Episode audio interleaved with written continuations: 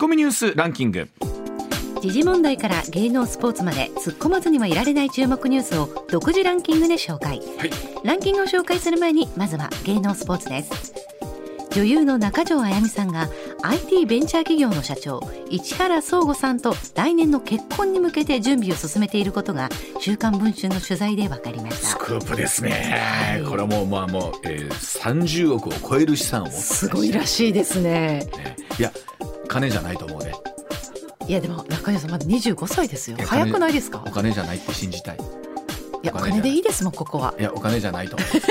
すごい包容力がいやねもうでもお付き合いもずっとされてたってことでしたからね、勉強しとけばよかったいやわかんないですってこのねベンチャーに関してはね。いやそんな そんな悲しいこと 幸せに向かって進んでいったらいいじゃないです。か幸せになりましょう、はい。はい。西武から国内フリーエージェント権を行使した森友哉捕手がオリックス入りを決断したことが分かりました、ね、また15日楽天涌井秀明投手と中日の阿部俊樹内野手のトレードが成立したと発表されました。涌井と阿部のトレードもすごいと思いましたけど、まあ、結局森選手はねオリックス入りということで、えー、一方でオリックスの伏見選手が、うん、どうやら出ていくのかなというところもありそうでございますけどまあね、えー、いよいよ各チームの戦力がある程度決まっている感じがしましたね。はい。それではニュースランキング。まずは第5位、はい、アメリカのアマゾン・ドット・コムがおよそ1万人の人員削減を計画していることが14日明らかになりました、はい、アマゾンとしては過去最大規模の人員削減で早ければ今週にも実施される見通しです。さあこのニュースこの後石田さんに詳しく解説してもらいましょう続いて第4位、はい、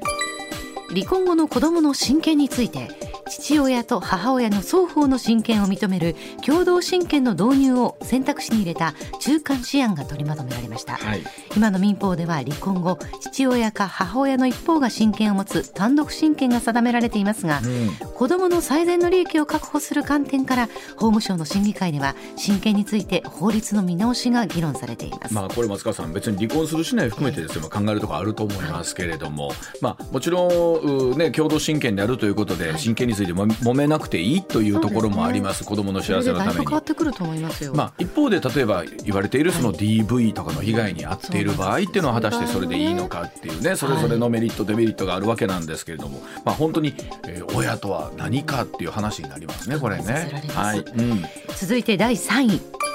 国内では新型コロナウイルスの感染者が新たに10万5188人確認されました。また15日北海道全体の新たな感染確認は1万906人で初の1万人超えとなりました、まあ、もちろんラジオ機の皆さんの周りにもね、えー、だこの8波に入ってるのかと言われている中ではね、また感染者の方も出てこられてるかもしれませんが、一方でこれ本当ね我々の生活どうしていきますかとかどこまで意識しますかっていうのが本当にいろんなところ求められますねこれね。悩ましいですね。やっとちょっと軌道に戻ってそう戻ってきたところでもありますしね、うんはい、続いて第2位は内閣府が発表した7月から9月期の GDP は実質で前の期と比べ0.3%のマイナスとなりました。年率に換算すると1.2%の減少で4四半期ぶりのマイナス成長になりました新型コロナ第7波の影響で個人消費が伸び悩んだことが景気などが影響したと見られています。まあ本当あの一番お給料に近いところの数字と分かっていただければいいかなというふうに思うんですけれども、はい、まあやっぱりどうしても消費行動まあ思ってた以上に伸びなかったっていうところではあるんでしょうけど、まあ物価だとか含めてっていうのはありますけどもね、はい、まあこの案といわゆるこの10月から12月期っていうところの数字が次の時でどう出てくるかですよね。はい、はい、続いて1位は。インドネシアのバリ島で開かれている20カ国地域首脳会議は15日初日の討議を終えました。ウクライナ侵攻で食料やエネルギーの調達難と価格高騰を招いたロシアへの批判を強める欧米が首脳宣言の取りまとめに向けて中国やインドに同調を迫る構図となりました本当に今年の G20 はこのタイミングでは本当いろんなことを決めなきゃいけないし世界がどう向き合うかっていう本当これ大事な会議になったなと改めてこれ感じますよね。はい、ではコマーシャルの後石田さんの登場でございます。上泉雄一のエーナー MBS ラジオがお送りしています。さあ時刻六時まもなく二十三分になります。ここからは石田英二さんでございます。石田さんおはようございます、おはようございます。よろしくお願いします。まずはこちらからです。アマゾンおよそ1万人の人員削減を計画かという話でございます。え相次ぐ IT 企業の人員削減の波アマゾンが続こうとしていますね従業員のおよそ3%に相当する1万人を解雇するこのアマゾン史上最大規模の人員削減計画しているとニューヨーク・タイムズが14日報じました、えー、これによりますと今回の人員削減の影響を受けるのは主にあの音声アシスタントアレクサなどを手掛けるデバイス部門と小売部門および人事部門ということで早ければ週内にも解雇が始まるということねね。やっぱり本当にアメリカはいろんなもののスケールが早いし大きいし、うん、あのいわゆるガーファって言われてるところが、はい、まあ、どんどん人員削減していってるんですけど、うん。変な話、例えばツイッターとフェイスブックとアマゾンで従業員の数こんなに違うんだと思ったね。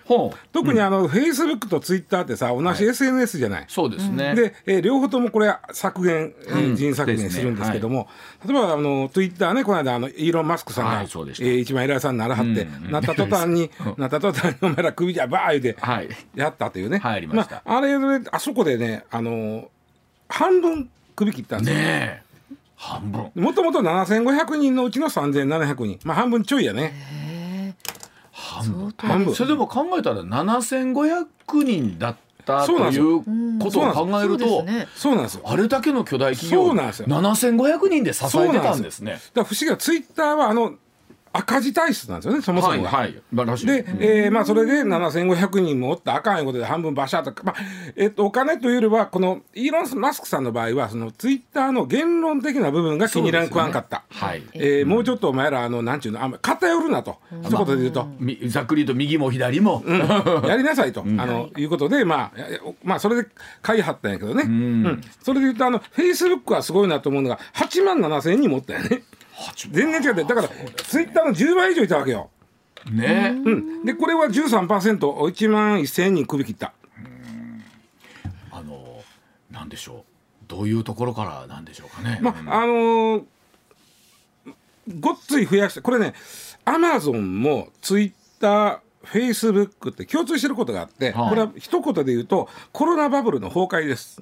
ああ、うん、そうことか。うん、まあまあ、ツイッターの場合はもともと赤字体質なんですけどね、うん、まあ、コロナで巣ごもり需要があったわけですね。はいはい、巣ごもり需要の中に、フェイスブックもあったし、ツイ,、えー、ツイッターもあったし、えー、ましてやアマゾンもあったわけじゃない。はいはいまあ、あのどっちかというとおっしゃるようにフェイスブックメタと言われるところと、それからツイッターは SNS ですけど、アマゾンというともちろん小売ありますし、通販ありますし、で一方ですごいサーバーとかもやってらっしゃるんですよね本業のところはね。そうそうそう、まあねアマゾンなんか特にその物販の意味でもコロナでもまあごっつ確かにそうです、ね、フェイスブックはコロナの時にめちゃくちゃ人増やしたんですよ。うん、あやっぱそうなんですね。そうそうそう。それもあってまああのこまあと言いますけどアメリカ、まあ、滝バッチも言ったけど、はい、ドライにバサッと首切るんでね、はい、ね首切ったということなんですよ。あのフェイスブックは特にこのメタと変わっそのいわゆる仮想世界みたいなところをもっと充実させていこうっていう動きがありましたよね、今もやってますけど、それは今でもそれは思ってると思いますよ。まあ、うまいこと言うかどうか分からへんけどね、それでまあバサッと落として。で、まあ、これコロナバブルの崩壊があります、それともう一つ、まああのアマゾンなんか言ってるのはこの景気は絶対今後悪くなると、はい、そしてインフレももう起きてます。まあ実際そうですね。景気後退がする中のインフレっていうことであのいわゆるスタグフレーションという、うん、めちゃくちゃ一番あかんやつね。一番あかんやつ。一番あかん一番あかんやつが今後起きそうなんで、はい、えー、早先手先手で手を打ちましょう。これもアメリカの企業の特徴やね。はあ、でえスタグフレーションが起こると真っ先に切られるのが広告費なんですよ。よく言われましたね、はい、世の中景気悪なると最初に削られるのは広告費やと。そうなんです。よ、うん、で、えー、アマゾンも広告費もある、まあ、特にツイッターフェイスブックはメタに関しては、はい、これ広告費がでかいんで、まあそうですよね、これが今後もう削られるとなったら、えー、もうさっき先手打っとこうと、す、べ、てはねやっぱりねそういう意味ではコロナ、まあえー、いわゆるウクライナの紛争も関係ありますけどもやっぱりコロナ大きいですよね、ここに来てね。うん、ですね。まああのー、さっき言ったメタなんかフェイスブックねメタなんかコロナ前から倍にしてましたからね。すごいですね、ええ、倍にするのも早いし、うん、うちの会社だって仮にめちゃくちゃ景気が良くなったからって言って、うん、一気に倍にすることはならんですよね。でここがアメリカの面白いとこで、うん、アメリカっていうのはもうあのまずねなんでこんなに簡単に首切るかというと、はい、アメリカの考え方なんですけど、ベースにあるのは退職金積み増しします。はい、まあ、退職金というかそのこんだけおお金渡すから、生理解雇に協力してくださいということで、はい、そのお金のうん、言葉でお金さえ積めば何とかなるというのがアメリカ流、うん、日本はそうはいかんねんけども、はい、でそもそもねアメリカってねまずねさっきのフェイスブックやんだけどガンガン取るんです、うん、ガンガン取るんです、うん、はい採用はい採用はい採用、う。ん、でその後に「あ君仕事できへんな。はい解雇」ってなるわけ。おおなんかお金かけた研修機関みたいな感じですよね イメージで言うと、ね、そうなんですよ。で優秀な人間だけを残しましょうっていうのが、まあ、あるアメリカのやり方、うん、で、えー、まあ言い換えたらやね言い換えたら逆に言うと、はい、首切る時にものすごい金かかるわけじゃん。うん、あのそう、ね、お金渡さなあかんから。はい、そうですね。ね。だから将来的にこの会社が伸びると思ったらガサッと人取るわけ。うん、ガサッと人取ってそこからまあ例えば3分の1ゴン首切っても出せる金があると思うわけ。うん、なるほどね。ね、将来的に伸る伸びると思ったら。だからでもフェイスブックなんかそうやって取ったけどちょっと今しんどいよところ将来的に。だから早めに首切っとけっていう。でまだお金があるうちにそうなんです。でアマゾンは首切るって言いましたけど、はい、その前に新規採用凍結したんですよ。ああもう入れない。入れない。なるほど、うん、始まってたんですねそうなんです。よ入れると首切らなあかんから、はい、変な話アメリカのやり方なんですね。入れて首切って優秀なやつだけ残すというやり方なんで、はいはい、そのやり方でいうと入れると金取るとあのかかるという。いうことなんですよね、うん、首切る時にもうやめてた、ね。で、えーまあ、そういう意味ではあの、まあ、法律上もですねあの、まあ、あんまりこう首を切るということに対してそうですね。あの躊躇しない国なんですね。あの変な言い方で召集感としてもそうなんでしょうけどそんなもんだと思って、うん、あの入る方も入るしそうそうそうそうそう。思ってたらいいんでしょうあるじゃないですか、まあ、一方その分ってのは日本っていうのは雇用を守るという意味で組合というものがあったりとか。向こうも組合あんねんけども、うん、あのもうちょっとねあの考え方がちょっと違うのは例えば、えー、ツイッターの人これ半分クビになりました、うん、ね、フェイスブック、まあ、メタですね、はい、の人があ1割以上クビになりました、はい、でこの人たちは、まあえさっき言ったようにちょっと多めのいあの生理解雇のお金をもらって、うん、えー、次行くわけです。はい、でその時に私元ツイッターですねと、うん、私元メタですねって言うから、はい、結構採用してもらえる。それあると思う。経歴として。そう。言うても今 IT の人材足らんから。で彼らが行く先っていうのはおそらくもって今後伸びてくる IT 分野なん。ですよね、うん、で今後伸びてくる IT 分野はやることあるのに人おれへんわけです、うん、でそれ元ツイッターです。元メタですまあ、もっとアマゾンですっていう人が来てくれたら、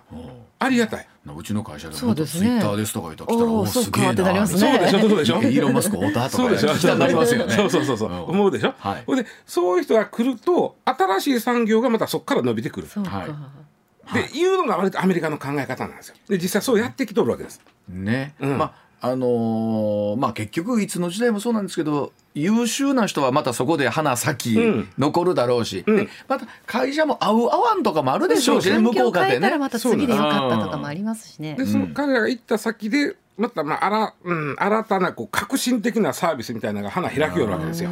これ伊佐さん日本企業もね、うん、まあそのなんていうまあよく人員整理とかっていうの話になってきますし、うん、でも日本の場合の人員整理ってもっとネガティブで、うん、このクラスになってくると合わせて経営者も何らかの責任取るみたいな話だったりとかになりますよね。そうそうそう。そうまあ例えばあのフェイスブックのあの社長さんの若い、マーク・ザッカーバーグ、はい、ザッカーバーグで、はい、フェイスブックはそうですね。ねザッカーバーグですね。の人なんかは謝ってはりましたけどね。ごめんね言って。ごめんね。ごめんねってあの首にしちゃって謝ってはりましたけど、あのもうマスクさん謝りません。全然謝りません。僕は。で、えー、ザッカーバーグさんは謝っててごめんねと言ってるけども、まあだからお金渡すからやめておそらく君ら優秀やから、行き先あるやろうし、うん、そうでしょうね。それ保証もせへんで、うん、ある間違いなくあるやろうから 頑張ってねの世界なんですよ、えー、これどうですかね？このアメリカとかのニュース見てなるほどと思いつつ、うんうん、日本の場合っていうのは、こういう形っていうのはまあなあの何でしょう、うん、やっぱり似合わないというか似合わないという、まあ、まあ、法律的なものもありありますしね、うん。あのそこをまあえー、まあ政治家の人とか、まあ、政府の中で、まあちょっとまあそこ変えないと、日本も新しい産業生まれてきにくいぞと、アメリカ流を100%支持するわけじゃないけど、あのやり方に慣れてもらってみんなもおそうやなと。まあ、よよく考えると自由に行き来できるっていう考え方もありますよね。今言うてるのは、日本の政府とか、まあ、一部の人が言うてるのはアメリカみたいにやると。ざっくり言うとクビにするしやすくする、はい、その代わり要素は渡す。お金退職金というか、そのお金をバスンと渡しといて、で、えー、クビねということになるんだけども、日本の場合、まあ、よく解雇の4要件を満たさなあかんというんですよ。はい、僕らいつもこのニュースの解雇の4要件言うんですけども、はい、えー、例えばうんじゃあアマゾンに当てはめてみましょうか。人員削減は本当に必要か、はい、ここでまず日本の場合揉めます、うん、儲かってるやないかまだアマゾンが、はい、言うても儲かってるやないかと、はい、そうですね。ね。そうですね。あのツイッターなんかは赤字という部分ではできちゃうんですけどもまずその儲かってるやないかと、まず利益出取りやないかと。ここであかん、はい、で次まあえーまあ、仮にまあしんどい将来めっちゃしんどくなりますから今切っときますとなった時に、うん。うん、そ分かった。その首を回避するためにあなたは経営者は何か努力しましたそうです。他のことでやれないですか、そうそうそうそう。そうそうそう。もっと言うと海外ではあんたの高い給料もうとるがなと。そうそうそうそうそうそうそう ね。そうそうそこをちゃんとあの努力しましたから経営者として、はい、でなんで私やねんということをあの合理的に説明できますかと。ハードル高いですねそう思ったら。そうなんですよ。なんで私がクビなんですかと、はい、まあ私がこの部門がガサッとクビになったとしたらその理由をちゃんと合理的に説明してください、えー、君はこうこうこういうところで業績が上がっていないしそうそう。なんとかだしって言うてくれと、うん、めっちゃ嫌やな。そうでしょ？いやいやもう面と向かって「お前は仕事ができない」って言われるっていうことで、ね、理由は知りたいけど聞きたくないですね。まあアメリカなんかそれよりうちも今はなんとか儲かってるからでも先しんどなるから、うん、こんだけあげるからやめてって言い方やから、うん、そうですね。まあ分かりやすいじゃ分かりやすい。で最後はちゃんと説明したんですからね、はい、納得しましたかと相手さんは、はい、でこの4つの条件を満たしてさらに？さらにさらに？あの解雇予告手当っていうのがあるんですよ。はい、これはね逆に言うとねアメリカのよりはるかに安い。うん。あのね30日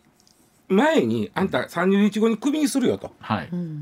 言うたら、はい、4要件満たしてたらクビにできるんです。うん、はい、そうですね。30日後、はい、でそれは損で終わりやね。うん、もう割り増しもあんまね。あそれお金もらえる時っていうのはあんた15日後に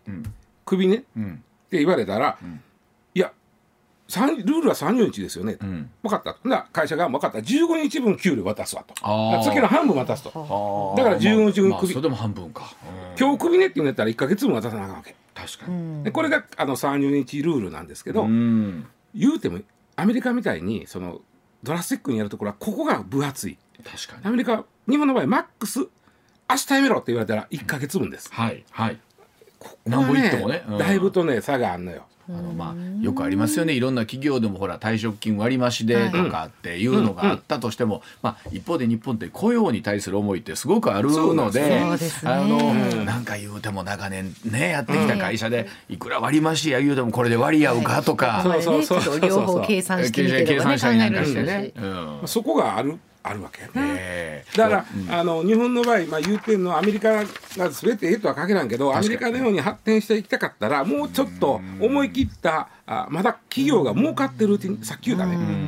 もうどん詰まったらクビになるのはしょうがないですねの世界じゃなくて、はい。はい、どん詰まる前にクビにしやすくしとかんと、うん、えー、人材もなうまく回らないじゃないかというのが言ってる人の話なんですよ。はいはい、まあ、もちろん経営者の人からするとね、うん、いやみんながみんな確かに優秀なわけじゃないねんと、うん、それはうちらだって優秀な人でやりたいやし、働こう働こうでわしは会社に貢献しとると、はい、思ってますしね。あ一つまあちょっとまあ浦ちゃんとかにまあ言うとかなあかんというのはあのまあ商工リサーチ東京商工リサーチっていうとこあるじゃん、はい、あそこがまあ今年の1月から9月までで、はい、えー、希望退職早期退職を募った企業、はあ、上場企業、はい、33社を調査した、はあ、そのうち18社が黒字やって。黒字でも希望退職それはさっき言うた同じことですか？あのアマゾンがやろうとしてる将来を見据えてやっといて、で今やったらこんだけかなり割増できるんでというやり方なでもう一つあるのは日本企業っていうのはどこもこれは少子少子化で若い子がおらへん、確かに。どんどんおらへん、でそのお若い子がおらへん。でそのこの会社を将来までずっと発展させていこうとすると若い子に来てもらわなあかん、うん、その若い子はやっぱり賃上げが進んでないから、うん、若い子の給料を上げた状態で来てもらわなあかん。うん、ね、で一方で、まあ、将来的にはやっぱりまあ物価も高いし、うん、なかなか見据えて厳しいなとなると若い人の給料を確保するためにやらなあかんというのは高級取りのベテランの社員を削減することなんですよ。だからだから？33社中18社が黒字やのに早期退職を募ったあの我々の業界ではフジテレビさんがねやりはったのは、なかなか記憶に新しいというか、僕らぐらいの世代の人間が、まあまあな退職金をもらって辞めはったと。びっくりするぐらい出た。びっくりするぐらい出たな。もうみんなであれあ、まあ、もうこれじゃ見えた。びっくりする出たな。びっくりするぐらい。で、あそこでもほら、上場給やから何も出しましたっていうのをオープンにしてつながんでしょ。で、要は言うて、まあ、結局、まだまあ会社が何やかんやって儲かってるうちに、ね、人員構成のこう年齢の構成を是正したいと。はい。そのために、えーまあ、こベテランにはかなりお金積んででもやめてもらおうというのが今やっと日本で起こってきた。ですね。うん、どうどうすんのかなもう。かも。もこれ以上も考えてるんですけど、ね、続いていきましょう。はい続いてはいこちらですウクライナで義勇兵とみられる日本人男性が亡くなりました、いわゆる義勇兵としてウクライナで戦っていたとみられる20代の日本人男性亡くなっていたことが分かりました。松野官房長官11日午前の会見で在ウクライナ日本国大使館からウクライナ当局に確認を行ったところウクライナにおいてロシア軍との戦闘に参加していた20代の法人男性が現地時間の9日死亡したことが10日に確認されたと発表いたしました、在ウクライナ日本大使館が家族への連絡と必要な支援を行っているということです。えっと、このニュースのポイントは、はい、義勇兵と傭兵の違いなんです。はい、もうこれが最大のポイントでというのは、はい、ロシアはウクライナ側についた兵士つまりウクライナのあ人間にはない、はい、ウクライナ以外の国の兵士、はい。えー、に対してロシア側はあのあいつらは傭兵やと呼んでるわけ雇われてる。雇われてる兵。で結ウクライナがいやいや彼らは傭兵じゃなくて義勇兵ですと。言うて、この違いがねめちゃくちゃ大きくて、えー、あの戦争ってさ、ルールがあってやってるわけやね。うん、それが意外ですよね、まあ、意外というか、まあ、意外やねんけどあまり例えば、まあ、アメリカがあごめんなさいロシアがやったことで一番あの、まあ、法律違反してるのは、うんうん、原原発を乗っ取ったことです、はい、原発を攻撃しちゃあかんっていうの、うん、これもルールなんですよ、はい、ロシアは攻撃はしてへんって言えるっていうね、うん。原発を攻撃しちゃいかん。例えばあ学校を攻撃しちゃいけない、病院を攻撃しちゃいけないっていうのは、戦争の中のルールなんです、はい、でこういうあまああれやけどルールがあって、それを細かく決めたのがジュネーブ条約という法律なんですけど、そのジュネーブ条約にちゃんと傭兵と義勇兵の区別がつけてある、ね、あそうなんだ。傭兵というのは雇われてるわけね、はい、金銭目的で雇われてる。そして紛争当事国の国民ではない、うんうん、まあ、これはまあ当たり前やね,、はいね。他の国から、えー、金銭目的のために雇われている人を傭兵と言います。はい。うん、で、えー、義勇兵については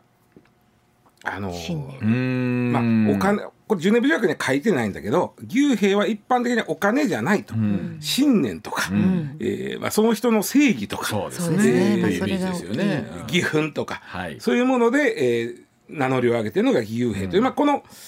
違いはあるんでね。で条約で書いてあるのはここすごいんですよ。傭兵は非戦闘員である。これややこしい話なんですよ、ね、傭兵は？非戦闘員。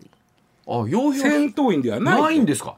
傭兵は。武器持って戦ってるけども金で雇われてる以上戦闘員扱いしてもらえないということなんです。これね戦争にもルールがあるっていう中で、はいはい、戦闘員に対してはこうしたらあかんああしたらあかんというルールがあるわけ。はいはい、一番は戦闘員を捕まえて捕まえたら捕虜にしななしなければならないとなってるわけ。捕虜にしないとダメなんですか捕虜っていうとちょっとマイナスのイメージある、はいはいはい、でも捕虜っていうのは捕まったら殺されるわけやなく、うん。うん、ね、あのうんなんていうかな。場合によっては交換もしてもらえるあ確かにありますよね、はいはい、だから戦闘員になってなった方が戦場では有利なわけ有利っていうかな。自分の命は守ることになるわけ。なるほど。だから義勇兵は戦闘員なんですよ、うん、で傭兵はお前ら金目的でやってんねんから戦闘員違うと捕まっても責任持たんでって話なん。そこでもう何が行われても変な話ですけども誰も何も言ってくれない。そう。例えばえー、戦闘員じゃないんだから捕まったらフォローじゃないですよと、うん、だだからあんた怪我してても治療されへんでも、うん、それは相手の国にとって戦争のルールを破ったことにはならないですよと。えー、そんな相手に分かるんですか傭兵いやだからだからそこでいつもめんね。ねそこでいつもめんね、ああそうかそうですよね、うん、同じ鉄砲を持って、まあ、武器持ってやってた人間であんたは傭兵やから、うん、あもう捕まえたと、はい、でそしたら今からあなた捕虜扱いからとりあえずこの足の毛が直してあるわなんですよ。はい。直さなあかんのです。捕虜だったら直さなあかん。直さな捕虜はまあ言ったら、うん、はい、あのお客さんじゃないけど手厚く扱わなあかん。捕虜は。でもそんなんわからないじゃないですか。私は捕虜であ私は義勇兵です、うん、私は傭兵です、うん、私はその国の、えー、戦闘員ですとは、書いてないわけですよね。そうなんです。そうなんです。6月にあの親ロシア派が、まあ、支配してる地域の裁判所がね、ウクライナのウクライナの義勇兵を捕まえた、さっき言って義勇兵は戦闘員やから捕虜にせなあかん、はい、ね、でそやのに死刑宣告しよったんですよ。うんでその時の、まあ、新ウクライナ派の地域の裁判所はこいつらは戦闘、あの義勇兵じゃなくて傭兵やと言うて、はい。はい、だその辺がねむちゃくちゃ曖昧やねでもそれこそ言うように、まあ、その戦争の裁判は誰がすんねんって話になるんですけど、うん、その地域で行われた裁判になってくると、うん、そういうふうな判決が出やすくなっちゃうんじゃないかと思ってまいりますよね。ウクライナ怒ってね、うん、彼らは、はい、あのまあ、保護されるべき軍人であると、はい、捕虜として保護されるべきである、はい、でいやいやそんな傭兵やないよってまた揉めてんねんここ、はい、ここ揉めてんねん。いやでもこれは多分それこそ東京裁判含めてそうでしょうけれどもね、うんうん、このほら戦争裁判っていうのも、うん、まあ、今後ほらいろんなところで行われていくじゃないですか。これどうね誰が判決するのかっていう時に、今おっしゃったように解釈のしようって栄養にとりゃ地獄に。これでほんまにねあの傭兵か義勇兵かっていうのはすごい揉めるところで、例えばね義勇兵は今言いましたように戦闘員じゃない。戦闘員ですね。はい、戦闘員。戦闘員は変な話、合法的に人を殺してもいいわけです。敵を、はいまあ、あのだってそれは戦争のルールの中で、はいはい、ね、例えば戦争が起きてます、うん、戦闘員が人殺しても、うん、終わった時にそれは死刑。ルール上守ってやってた死刑にはならん、はい、刑には問われない。でも傭兵となるとこはまた話が別になってきてややこしになってくるわけ。そうか。傭兵が戦闘員戦闘じゃないんだもん逆に殺した場合とかはこれはどうなるんだどうなんだと。またこれ問題があって。まあまあそんな傭兵とで今回日本人の人はこれ義勇兵ということでまあまあそういうことやったらしい。でで一つだけちょっと最後に言いたいのは、うんうん、えー、台湾も義勇兵死んでるんですね、はい、うんと25歳の台湾人の男性が、えー、今月5日かな、うん、えー、に、えー、台湾の方で発表があった。うちの義勇兵が死にましたと。はい、でその時にどう言ったか言ったら、まあ、ウクライナの戦争に命を懸けた同胞に心からの弔意を表すというふうに向こうの外務省外交部ですね、はい、まあ、彼はウクライナの戦争に命を懸けた、うん、そういう同胞に心から弔意を表すし、はい、えー、自由と民主主義を守る戦いでウクラウクライナの人を支援した。彼に敬意を表する、うん、とまで向こうの外務省は言いました。うん、ところが日本の今回義勇兵亡くなったことに対してはえー、まあうんまあ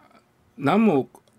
まあ、うん、できるだけいかんといてほしかったなみたいな言い方で終わってるんですよ。ああそうですね。うんうんうんうん。そうですね。で、あのまあもっと言うとね。ウクライナ政府が、まあ、義勇兵を募ったそれに参加するというのは日本の刑法が禁止している死戦予備罪に当たる可能性もある。死戦というのは私の戦い私の戦い外国に対して私的に戦闘行為をする目的でその予備または陰謀したものということなんですよ、うん、まさにそうでしょ、うん、そうですよ、ね、まさにそうですよ、うん、まあ、その前にもしちゃってるけどね、うん。でそれに当たると思うんでもう自制してくださいって言い方なんです。ということはね日本では、その義勇兵なりに行くっていうのは法律として禁止されてる、っていうことここはねちょっとね論争があります。ただそれを問われても全くおかしくないはあ、だって四川予備罪ってちゃんとあるんだああるわけでしょ。外国に戦争に行くための用意してあかんって書いてあるわけやから。ということは法律でも法律違反じゃないんですか？そこはあの非常にあのもうすでに戦争起こってるとこは別やという考え方もあんねん。ああそうか。要は何も起こってへん国に対して要はテロみたいに。はい。そうか。ああなるほど、うんあのイスラム国に戦闘員として参加するために用意してた人が、えー、5人ほど捕まったことあったでしょ。ありました。あれ四川予備罪やったんですね。あれはまだ起きてへんから。はあでもすでに起こってるところ起こってるところに対して自分から行くのはこれは四川予備じゃないという考え方もある。じゃ例えばこれ今日本に行ってる人たちが、まあ、お元気で帰ってきたとしてですよ、うんうんうんでもある程度この紛争に決着がついてとなってきた時に、帰ってきたらなんそこいわゆるこの四川予備罪とかに問われる可能性も。可能性はあるかもしれんしますパスポート取られてしまう。でで一応ロシアは今日本の義勇兵9人おるって言ってるんですよ、まあ、1人亡くなっちゃったんで8人おるって言って、まあ、実際数分からへんねんけどね。でもそこまで把握してるんですね8人とか9人とかまあ、もっと多いちゃうかという話もあるけど、まあ、視線呼びで、まあ、帰ってきたらこの人が帰ってきたらパスポートをちょっと取られるかもしれんけどね。まあまあ。で僕が言いたいのは、台湾はその義勇兵で死んだ人に対して弔意をかなり表したそうですね。で日本の政府は、うん、もうあもういろいろややこしからもうちょっといかんといてえなって言い方でしたよね。なんですよね、この差は何やろうと考えたら、うん、あの台湾はねやっぱりね常に中国からの脅威を感じてるわけですよ。確かに。で中国がいつ攻めてくるわけ突然国に攻めてくるかもしれんという脅威を感じてるとウクライナの人に対して攻められたロシアから攻められたウクライナナの人に対して、かなり同情を寄せてる人がいっぱいいてるわけですね。ででそこに義勇兵で行って亡くなった若者に対しては国を挙げて弔意をし示すと。なるほど。そういう意味では日本はやっぱりまだあのまあ部屋化けとは言わんけども、うん、やっぱりそのちょっとやっぱり他の国のことやねんなというまあそうですよね。感じやな、でまあ日本の中にそういう法律があるとしたら確かにそこに対してはね、デリケートにもなるでしょうしっていう。うん。まあでも本当どういう思いで生きはったのか本当に義憤に駆られてというところ、まあ、お金ねこれこういう場合お金って義勇兵で行ってる人にも出る出ます出ます。出ます出ます。ただまあそんなにそまあ大したことない。危険度合いから考えたらね。そんなにうん。なるほど。まあでも本当いつも思います。戦争ってルールがあるって言いつつ、うん、結局、ま、破ろうと思えば抜け穴もいっぱいあるでしょうし。だそうでまあね感覚で義勇兵か洋兵かでどっちで言い合いになるような、ね、ことやもんね。ですよね。はい、えー、時刻6時50分でございます。お知らせの後もお話し続けてまいります。上泉雄一のエーナー MBS ラジオがお送りしています。さあ時刻6時57分になります続いてはこちらでございます 体内にできた5センチの石原因は牡蠣の食べ過ぎだそうでございます。柿のあごめんなさい。柿の方柿の方ですね。ごめんなさい、えー、旬の味覚も食べ過ぎには注意が必要でして、えー、とある CT 画像に映る黒い影がございましてあのこの原因となった意外な食べ物が秋の味覚の代表格でございますね。柿でございますね。はい、えー、柿解析と呼ばれまして実際に取り出された。柿遺跡ごめんなさい。柿遺跡。ごめんなさい柿遺跡と呼ばれまして実際に取り出された写真を見てその大きさが5センチ。これは育てたな、え。ー、でもこれも腹痛とか、まあ、腸閉塞にもつながらない柿遺跡について、えー、お聞きをしたいと思います。あのー、聞いたことああります？あのー、まあ最近ちょっとニュースまあずっとある病気というかなんというか、うん、人間の体って意思できるやんか、うんうん、あっちゃこっちゃに、はい、まあ腎臓とかさ、うん、尿路、はい、尿路結石は僕はないけどさあの一回僕腎臓にちっこんでできたことあってね、はい、で本当にちっこかったからもう知らんうちに出とったわ、医者さんからね。お医者さんからね「こっちこなりますね」と、ちょっとまだ精密検査しましょう」って言われてて、あのなんていうの、えっとエコーで、でもう次行ったらなかった、うん、あこれ出ましたねと、あなんかちょっと出たかなと思った時がありましたわと、うん、本当にちっこいからねそれはね。でもああるあるやっぱりねあのもうほんまに熱いと思ったけどね。でね ああのでもね本当にあの痛いあれあの七点抜刀するよね尿路結石とかいや僕なったことないんで分かんないんですけど人がなってんの見たらもうもう大変らしいですね。油汗かいて七点抜刀してでこの柿遺跡柿遺跡っていうのはあの柿はね、うん、あの果物の柿の、はいはい、胃腸の胃胃の中にできる石柿によって胃の中にできる石柿胃石なんですけどね、はい、これ胃の中にできよんね、うん、でこれね柿はほら渋み成分渋オールってあ、はいはい、日本語やなと思いながら。渋オール。っていうこれはね胃酸と混ざると、うん、あっちゅう間に食物繊維とひっついて固まるよはあそう。じゃ牡蠣あまり食べ過ぎない方がいいんですね。そうそう。まず最初の言うとかなあかんねんけど、うん。適度に食うてる分には牡蠣は栄養があっていいねんけど食い食べ過ぎがあかん食べ過ぎってどれどれぐらいどれぐらい？お医者さんは2個までかなみたいな言い方してはるな一でも一日2個毎日食べ。いや好きな人は食べれるよ。では7時の情報の後もう少し、はい。うん。まあ確かに一日に好きな人2個食べる、まあ、2個はまあぐらいやですかったら、ねえただこれねあの、まあ、高齢になってくると胃の中の酸の要素とかも変わってくるんで、ただまあまあ、こ夏季移籍になった人、ん。聞くともう6個も7個もでもね5センチって言ったらもう、あ5センチはでかい。石ね。どどうなるこれ。ゴロンとなってるのか、うん。平べったいのかにもまあよりますけどね、まあまあゴロンゴロンだよねまあまあゴロンやこうなってると相当重いはずやしでなんか、まあそんなあれは重たないわな。ああそうですか。ああ軽石みたいな感じですか？食物繊維やから。そもそもがそうか。塊元がでも多分なんていうの胃も気持ち悪ない5センチのもんが多分。それはねよっぽどそ大抵の夏季遺跡っていうのは、そそんなに大きなれへんからそのままもううーっと出ていってしまって終わるぐらいはいはいはい。小さいもんなんですけど、ん。中にはね育ててしまう人がいてるんで胃の中で。これ胃の出口に塞がってしまうと、はい。お腹痛なったりそうですよね。あのまあ吐き気、で怖いのは腸まで行ってしまってそこで詰まってまうと腸閉塞を起こす。んまや腸閉塞起こすともうこれ場合によってはそのまあ手術。いや手術でしょうね。取らなあかんということなんで、5センチはいずれにしろ手術でしょあーもうもう取れないでしょ。胃の出口に詰まってまず気持ち悪いんちゃうかな。ですよね。だってはそこ行けへんしあの胃酸上がってくるし。でしょ？上上ってなるし。うん。ででかでねあの治療法が面白いの。この夏季遺跡の面白いのは治療法なんです。何？これがわすごい。治るもんなんですか？コーラを飲むと治るというのがある。コーラ？コーラ炭酸？あのねねいろいろやらはったお医者さんも、ん。サイダーではあかんかったらしい。嘘？ほんま。炭コ酸の中ーラ。ではココーーララを飲んだら胃の中に炭酸が入っていってだんだん石が柔らかな溶けて柔らかなっていって最終的には細かく砕けてで、まあ、その普通に出てくる。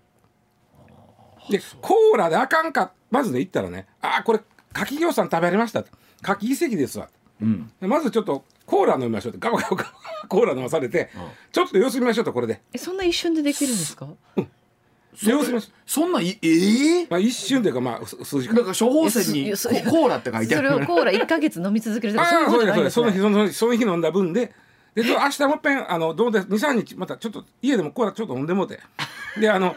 まだ治れへんようやったら来てくださいと。で大抵は治るらしいですえー、そんなもん。ということはあのコーラ大好き向川さんは柿遺跡にはならんやろうね。これは本当にそうで柿いっぱい食べる人は予防的にコーラ飲んどったら慣れにくいって言われてる。もう柿を食べるならコーラを飲めってことですそう。でこれがねふコーラの成分なのかどうなのかちょっとまだなぜかコーラ飲むと柿石が溶けるってあって。でこれはね成分というよりはどうもコーラって他の炭酸飲料より圧が高いみたいね、ああなるほど。ガス圧が。炭酸のガス圧が高いんで、えーまあ酸度も強い。酸度も強い。うん。ということでその中に入ってる成分というよりはーなるほど。まあ、そういうコーラの酸の強さ。特徴で酸の強さとか炭,、まあ、炭酸の強さとかであ炭酸が強いことが大きいか、それであの入っていくやろうと。でも確かにこの季節ほら今日もあのテレビでやってましたけどこの柿スイーツとか、うん。あれはしん単純に柿だけ出てきても美味しいで柿出てきても美味しいじゃないそうですか。そうそうう。ん。だから柿とねあの実はあのチーズとか合うよね。そうそう合うし。でチーズね。ね。あの今日もだってもうそれこそテレビでやってましたいうのもあれですけどひ人何？に2個で100万円とか。は？え？柿はですか？うん。一あ一箱かな、うん、ああ。なんかそれでも高いブランド柿。それでも高いから。ね。うんでとかで100万円で競り落とされたとか俺は高野山の柿が一番うまいと思うけどな。とかいうぐらいなんていうんですか 甘みとかが絶妙なものあるでしょうねなんかで読んでるあの、はい。えっとデザートを突き詰めていくと最後柿になるって聞いたことある。甘さといい。まあそれぐらい柿美味しいですもんね。まあ栄養も栄養もあるいいっていうそう。ビビタミン C もあるやたカリウムも入ってるし栄養もある。ただ食べ過ぎたらあかんって言って、まあでもさでも面白いね。最後あの僕はね、はい。あの血石さっきの血石もっとの石の方、これ、はい。ほうれん草を食べ過ぎたらあかんと思って、うん。それはほうれん草にカルシウムが多いからと思っとった、あはい。そうじゃなくてほうれん草の中のあるシュウ酸があかんねて、うん。でむしろシュウ酸とカルシウムがひっついた方がええねんて。もだからほうれん草の多い、あごめん。あのカルシウムあじゃあシュウ酸の多いほうれん草を食べるときは、カルシウムの多い鰹節かけて食べたら予防なんねて。ってことは結局かあのほうれん草の鰹節合いはええいうことですよ。ええね。んあと紅茶とミルクもええねんて。あああそう。やっぱ結局食べ合わせがええもんっていうのはええちゅうことで。柿とコーラは入ってなかったよ。で これからも柿とコーラをセットにですね。だそうでございます